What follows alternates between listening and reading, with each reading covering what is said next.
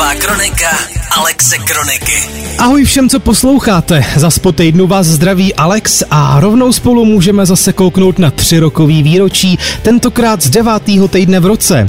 Všechno, co chci připomenout, vyšlo na jedno jediný datum. Vydání slavného Alba, 80. narozeniny a taky koncert, který udělal pomyslnou tečku za érou velký kapely. Tohle všechno se váže k prvnímu březnu. Nezačneme teda úplně z vesela. 1. března je to 30 let od posledního koncertu Nirvány. Proběhnul ve 94. na letišti v Mnichově, kde kapela hrála asi pro tři tisícovky návštěvníků. Vystoupení trvalo jenom 80 minut a nešlo jenom o poslední, ale taky o jednu z nejkratších show tehdejšího turné. Kobejna na letišti několikrát zradili hlasivky a musel kvůli tomu odejít i z pódia. Jakž takž se to ale dohrálo. Bohužel hned potom Nirvana všechny další koncerty zrušila.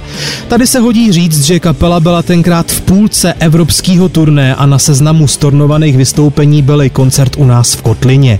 Měli jsme se ho dočkat 11. března 94 na pražském výstavišti.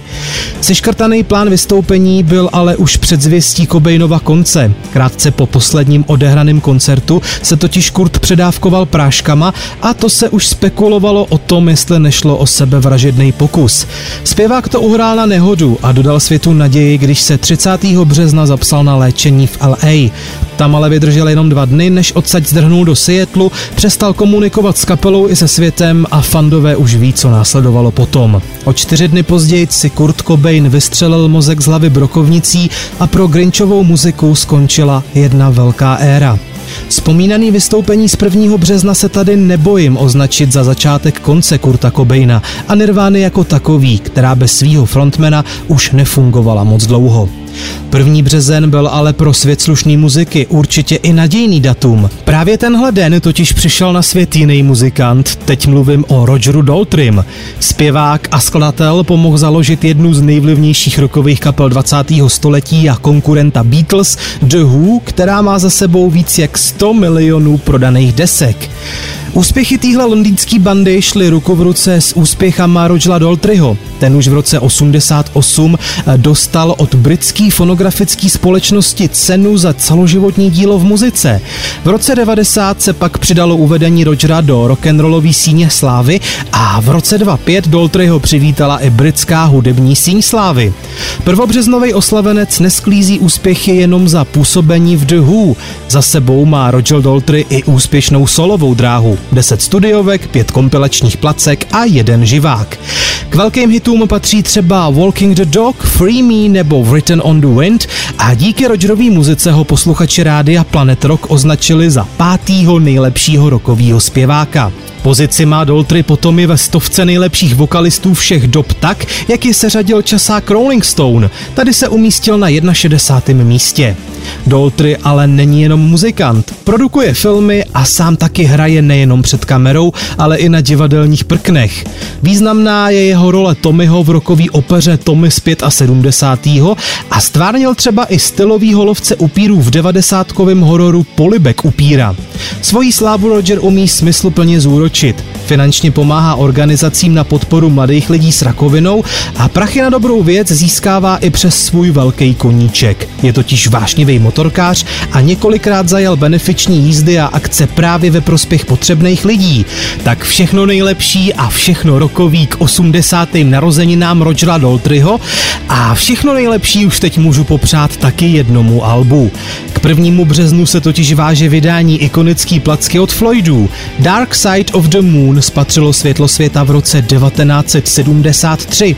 Hudba i texty pro desítku songů ale významnou měrou nevznikaly původně pro tohle album. Vznikaly už pro turné, který Floydi chystali ještě rok před vydáním placky, takže ve 72. Při šňůře koncertů prostě světu chtěli představit nový matroš. Než teda osmá studiovka vůbec vyšla, Pink Floyd muziku hráli před různýma publikama celkem 171krát tak eh, to jen kdybyste si mysleli, že odhalovat songy před vydáním Alba na koncertech je novodobý trend, tak Floydi s tímhle zacházeli po svým už v sedmdesátkách. Písně z temné strany měsíce se hodně točej kolem témat jako je chamtivost, čas, smrt nebo i duševní nemoci. Všechno to zastřešuje myšlenka Rogera Waterse. Ten chtěl, aby Floydi ve své nové muzice zachytili pochody lidského šílenství. Na tenhle ten nápad kapelu nasměroval odchod původního frontmana Sida Bereta, který mu neudělalo moc dobře experimentování s psychedelikama a hodně se o jeho jménu mluvilo právě i v souvislosti s nalomeným duševním zdravím. Kromě psychiky se na albu láme taky světlo, to je třeba taky říct. Teď konkrétně mluvím o grafice obalu, kde se paprsek světla láme v trojuhelníkovém hranolu na jednotlivý barvy duhy. Jednoduchý, zapamatovatelný a dneska už legendární motiv. Přitom tenhle obrázek málem neprošel.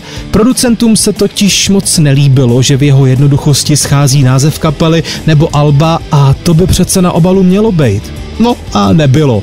Návrh byl jeden ze sedmi, který Floydi dostali jako výsledek na svoji dost jasnou zakázku a to, že má být obrázek albu chytrej, čistý, elegantní a na úrovni. Zpátky ale k muzice z Dark Side of the Moon. Jakkoliv bylo album významný, kapela v něm vlastně dost recyklovala svoji starší muziku. Třeba písně Us and Them a Breath vznikaly ze starších songů dělaných pro filmy, zatímco hudba k Brain Damage je převzatá z dřívějšího alba Floydu Medal. Songy na placce udělali taky z temné strany měsíce kasovní trhák. Za velkou louží se totiž i po 50 letech album drží v 25 komerčně nejúspěšnějších titulů všech dob a finanční zisky proměnili čtyřlístek Gilmore, Mason, Wright a Waters na docela bohatý muzikanty.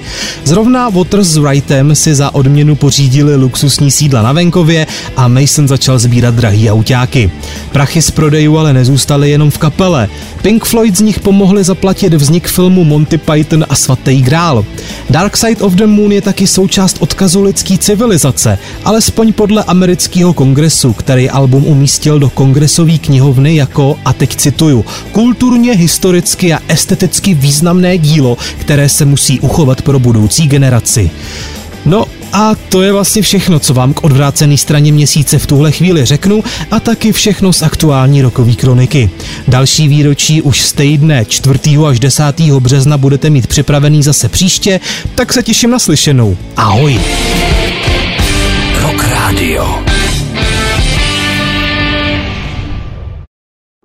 Falkensteiner Hotels and Residences. To jsou prémiové hotely v oblíbených destinacích Chorvatska, Itálie, Rakouska i Jižního Tyrolska. Každý host je pro nás jedinečný. Postaráme se o zábavu vašich dětí a vy si v klidu vychutnáte váš oblíbený drink. Falkensteiner. Dovolená, po které toužíte. Více na falkensteiner.com